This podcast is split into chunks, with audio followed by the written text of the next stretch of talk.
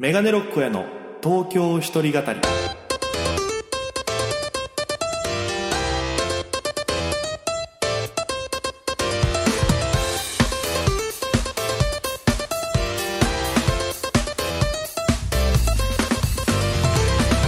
さあ今週も始まりましたメガネロックへの東京一人語り。パーソナリティは私県出身で現在東京でフリーのピン芸人として活動しておりますメガネロック大家です。この番組は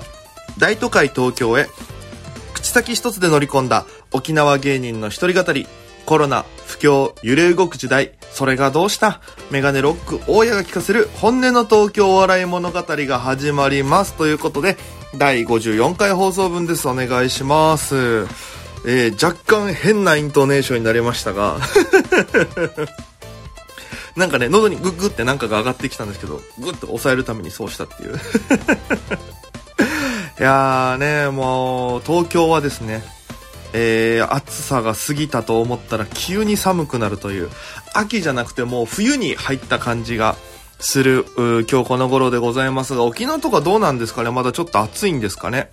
うん、なんかすごい、過ごしやすい気温。ただね、その、あの、衣替えが、あの、ワンシーズン飛ばしていってるから、もう半袖から長袖みたいな、ちょっと準備が必要な時期というか、うん、だからちょっと今、あの、お部屋のね、タンスの中をパタパタしてますけども、えー、皆さんぜひね、ちょっとあの、体調管理には今一度、まあ、またインフルとかも流行ってますからね、気をつけていただきたいなって言うんですけども、気をつけていただきたいつながりで言うと、えー、皆さん、まだ買われてない方が大半だと思います。メガネロッコーや第3回単独ライブ、見たことのない三原色、配信販売が、いよいよ12日木曜日、明日までとなります。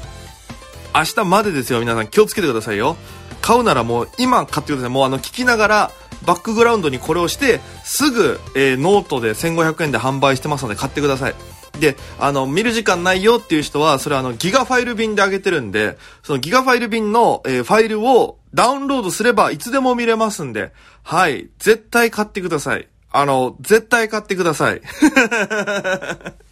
念押しするっていうことは絶対買ってください。お願いします。もう本当に、いろいろね、あの、振り返りも書いてますんでよろしくお願いいたします。絶対買ってください。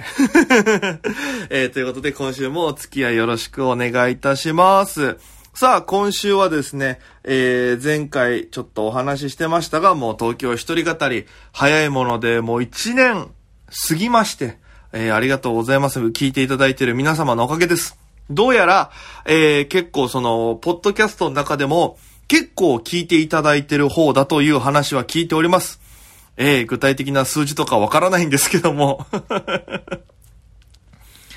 えー、でも全然聞いていただけてると。もうありがたい限りでございます。こんなね、まだまだ売れてない芸人がですよ。だって、ラジオを担当させていただいて、まあ地上波ではないですけど、ポッドキャストっていうすごいね、もう媒体で、で、ラジオ沖縄さんの名のもとやらせていただけてるって本当にありがたいんですよ。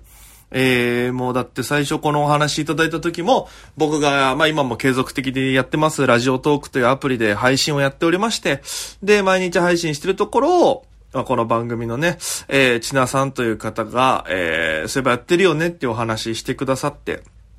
で、やってますって言って、で、ポッドキャストをやってて、えー、いろんな番組があるんだけど、それが調子いい、いい感じになってきたら、ぜひ親くんもお願いしますというので、えー、実際こうやって形になってっていうのが、もう、ね、ポッドキャストとはいえど、終わ、いつ終わるかっていうビクビクもありながら、だってね、その、改変期とかがあるわけですよ。地上波で言うと。その、まあ、なんていうんですか、3ヶ月に一遍ぐらいなのか？わかんないけど、改変期っていうのがあって、で、そこで、まあもう、この番組はいろんな都合で終わって新しい番組をとかっていうのがあるわけですよ。ね？でもこの、ポッドキャストってその改変期が多分ないんですよ。おそらく番組が増えていく可能性はあっても、減っていくっていう可能性は現状わかんなくて。でもその、減るってなった時に、いやでもメガネロック大家の東京一人語りは、残しておこうよって。言っていただけるようにね、今後も頑張らなきゃいけないなと思ってるんですけど、なんでね、今日はその、ありがたいこの1年間をちょっと振り返っていこうかなって、どんなことがあったかなっていう。どんなことを喋ってたのかなっていうのを、まあ、えー、いただいたメール、ツイッター、まあ、X ですね。紹介しながら、まあ、僕の思い出もちょっと語りながらっていうのでいきたいんですけど、まあ、一番僕が思い出に残ってるのはですね、実際にこの東京一人語りを、えー、沖縄で収録させていただいた回がありまして。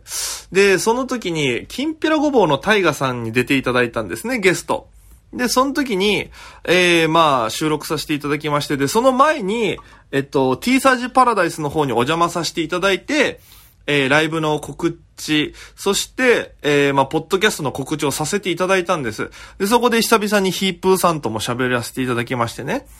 で、嬉しかったんですよ。やっぱし、ね、ラジオとはいえど、ヒープーさんとお話できて、すごい嬉しくて。で、よかったと思って。で、まあ、この後収録するんでよかったらメッセージくださいなんか呼びかけたりして、で、タイガさんとね、喋って。で、収録中に、ちなさんが、あのー、一枚のね、紙を持ってきまして。で、T サージ宛てに届いてる、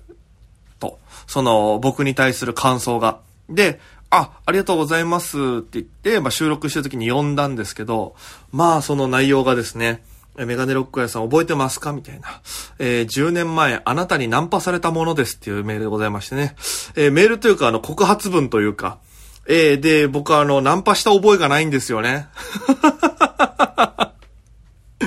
僕、内気な性格だから、あんまその、ネット弁慶だったんです。ネットでは強くいくけど、リアルでは全然いけない人だったから、僕がネットで声かけてたんだったらわかるんですよ。その、今度ご飯行きましょうよとかって、なんかね、言ってたならわかるんですけど、僕ナンパっていうことはしたことないから多分、俺じゃない、俺じゃないっていうか、俺だから来てると思うんですけど、いつかもわかんないし、で、こういう時のその匿名性が高いやつの、あのー、まあ、その、ね、いつどこどこでとかって書いてれば一番いいんですけど、全く書いてない、ただナンパされましたっていう、その、ただの垂れ込みというかね、えー、のいただきましてで、で、タイガーさんと二人でこういうところ、こういうところ、沖縄の距離感が近いのってこういうことだからねっていう話をずっとして盛り上がるっていう。ちょうどね、沖縄の距離感の話をしてまして。あどうしてもまあ沖縄のファンの人と東京のファンの人だと、その近さがちょっと違うというか、うん。なんかすごく、まあ、良くも悪くも距離感が近いっていう。例えば僕はその時話したのが、ぜひこの、この、えー、放送回聞いていただきたいんですけど、あの、例えば僕がおはようって書いたら、まあ、東京のお客様とかね、おはようございます。今日も頑張りましょう。みたいな。えー、いろんなのを書いたりするんですけど、まあ、それを例えばお昼前につぶやいたとします。そしたら、えー、沖縄の人とかは、え、なんかその、お昼の昼ってあんた飲んでたの？みたいな、話しかける感じで来るんですよね。えー、フレンドリーさが出てるって。だからそれがいい時もあれば悪い時があるよねっていう話をしてた時に、まあナンパされましたっていう見本が来たっていうお話です。えー、それについてはね、またその時の放送回、あれ多分ね、十何回目だったかな、やったと思うんで、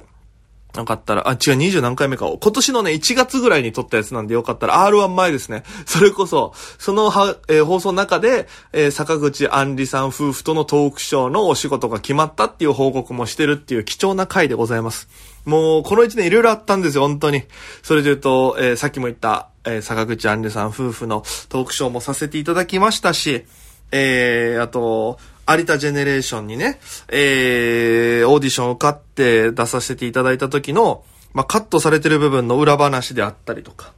あとは、えー、R1 グランプリが久々に2回戦進めて、えー、その前後のね、R1 の話、いろいろありました。えー、そういうのもね、僕の中では思い出残っております。だから来年はね、もっと、その先の話をしたいですよね。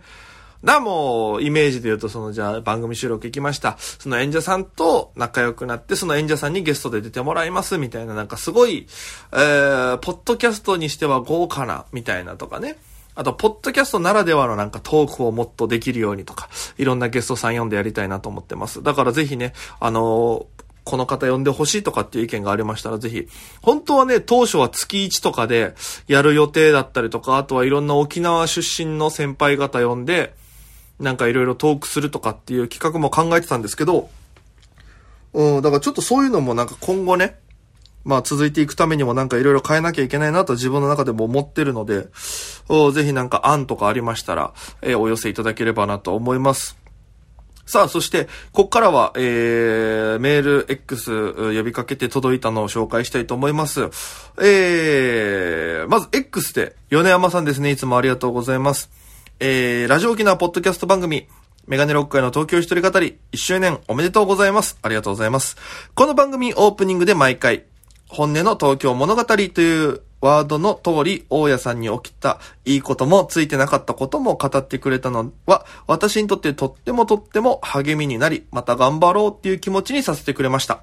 そして私は、大家さんが上京してきてからのファンなので、沖縄に住んでた頃を知れたり、地元トークも交えて、沖縄と東京の架け橋になってくれているこの番組が、忙しくても毎週楽しみにしております。この魅力的な番組は、ポッドキャストだけではもったいないと思います。ここ大事なんで2回言いますね。えー、この魅力的な番組は、ポッドキャストだけではもったいないと思います。ちなさん。え 地上波へ行ってくれということでありがとうございます。えー、強調する部分と途中のちなさんは僕のアドリブで言わせていただきました。いや、ありがとうございます。本当にね、あの、ありがたいことに、この僕の番組は聞いたら、聞いたらって言ったらややこしいな。その、千奈さんから聞く分には、まあ、その、東京界隈の、まあ、本土の方もそうですし、沖縄の方も聞いてくださってるっていう、結構、いろんな層の方が聞いてくださってるみたいで、本当に嬉しくて、ただ、その、沖縄の話もしたいけど、過去の話になってしまうんですよね、沖縄の場合は。沖縄の現状とかを喋りたいから、どうにかこう、なんか、ごめんなさいね、しゃっくりしちゃった。これはいいことも悪いことも全部喋ってるから、しゃっくりも、ね、喋る、しゃっくりも喋るはおかしいか。まあ、このゆるさがね、東京一人語りかなと思っておりますけど、だからまた沖縄のね、キンキンの情報とかをどっかから仕入れたいなとかって思ってる。なんか沖縄情報みたいなのをね、ぜひ、あの、僕の希望といたしましては、沖縄に住んでるリスナーさんから、今の沖縄こんなですよとか、こういうことがありましたっていうのが、いただけたら嬉しいなっていう、なんか、大家に沖縄の情報を教えようみたいな企画、やりたいなと思ってるんで、本当に何でも構いませんので、なんか一言メモみたいな感じでもいいんで、ポッと教えていただければなと思います。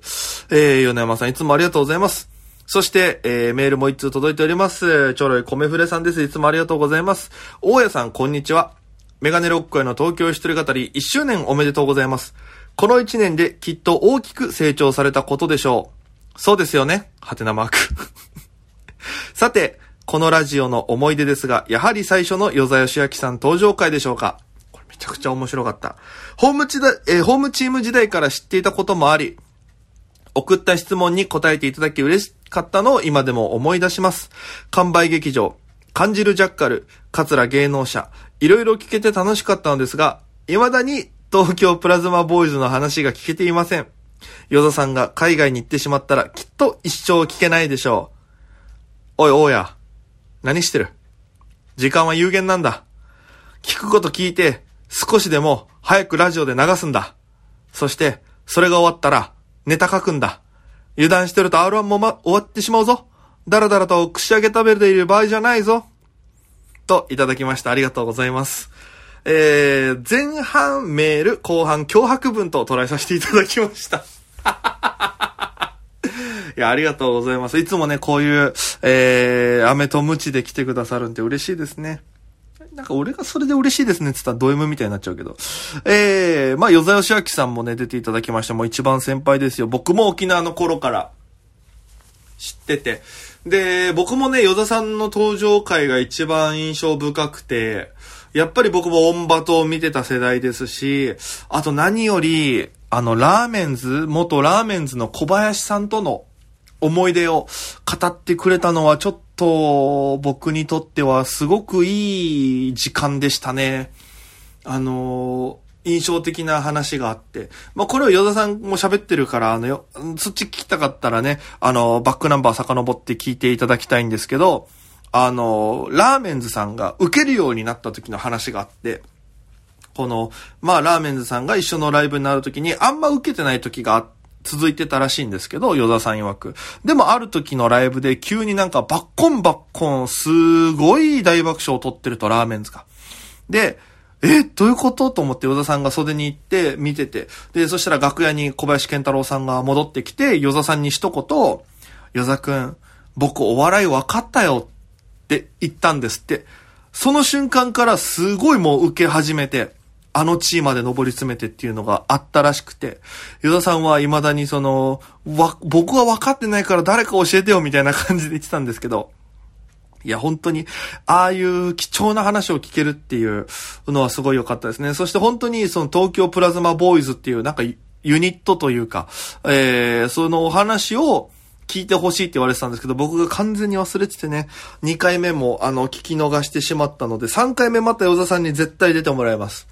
で、与田さんはまあ、あの、か、最近出てもらった時にも言ってましたけど、一旦海外のことはちょっと頭から置いといてっていうこと言ってたんで、もう早いうちにちょっとまた与田さんにお願いしてね、東京プラズマボーイズの時のことを聞くだけの回を、また、配信します。その時は、えー、ちょろい米フレさんに捧げる夜っていうタイトルにしますね。いや、本当にいつもありがとうございます。もう本当に R1 も近いんでね。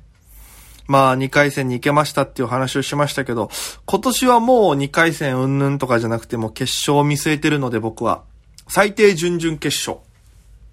いけるように、えー、ちょっとネタをこさえてまして、まあ、新、単独ライブでねそれこそいいネタができたんで、それ今いろんなところで試してる途中なんですけども、あの、この間久しぶりにライブで、えと、記憶がなくなるぐらい滑りましてね。いや、新ネタで滑るとかならまだわかるんですけど、その R1 で試そうと思ってる違う時のライブではもう上位撮らせていただいたネタを、その日やったら、えー、この間日曜日だったんですけど、全然受けなくて。で、こういうネタですよっていう始まりを提示した段階からゼロ笑いだったんですね。で、そっからことごとくゼロ笑い、ゼロ笑いが続いていきまして。で、そのネタで滑るのが初めてだったんですよ。で、絶対受けると思ってて、やったのに滑って、で、楽屋戻った瞬間ぐらいから、だんだんその、感覚がなくなってくるというか、記憶がなくて、何してたんだろうみたいな。でも、ネタやってる時のことが、その、終わった後にだんだん思い出されるんです。で、これなんで思い出してきたかっていうと、その僕、そのライブでね、あの、アイドル鳥越っていう、まあ、あの、お友達がいるんですけど、あの、最近ね、ウエストランド井口さんの顔真似とかしてる、パーマ大佐さんと、えー、婚約した鳥ちゃんと久しぶりに一緒で、で、鳥ちゃんが時間あるから、じゃあ一緒にこの後カフェ行こうか、つって、ライブ終わりに鳥ちゃんとカフェ行きまして。で、その時も記憶がもうネタ中のなかったんですけど、あの、このままだと僕は感覚を失ってしまうと思いまして、滑りすぎて。だから、あの、その店で一番でかいサイズの一番甘いのを頼みまして、えー、で、それを飲んだ瞬間ぐらいからだんだんこの甘みが下を伝わって、えー、体の中を駆け巡り感覚が取り戻されて行き、滑ってた時のことが思い出されてきましてね。えー、もう、覚えてますよ。最初の初手の段階でバラシで受けなくて。で、そっからこれも受けないんだろうなと思ったところがことごとく受けなくて。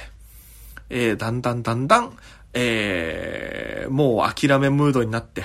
えー、2、3個、正直、はしょりました。いや、これ本当にね、受けなさすぎてはしょったんですよ、2、3箇所。これもう言わんでいいやと。言ったらどうせマイナスだし、もうただでさえ受けてなくてマイナスな印象なのに、よりマイナスな印象を持たれるのはと思って、正直2、3個ぐらいボケはしょりましてね。えー、予定より短く終わりました。え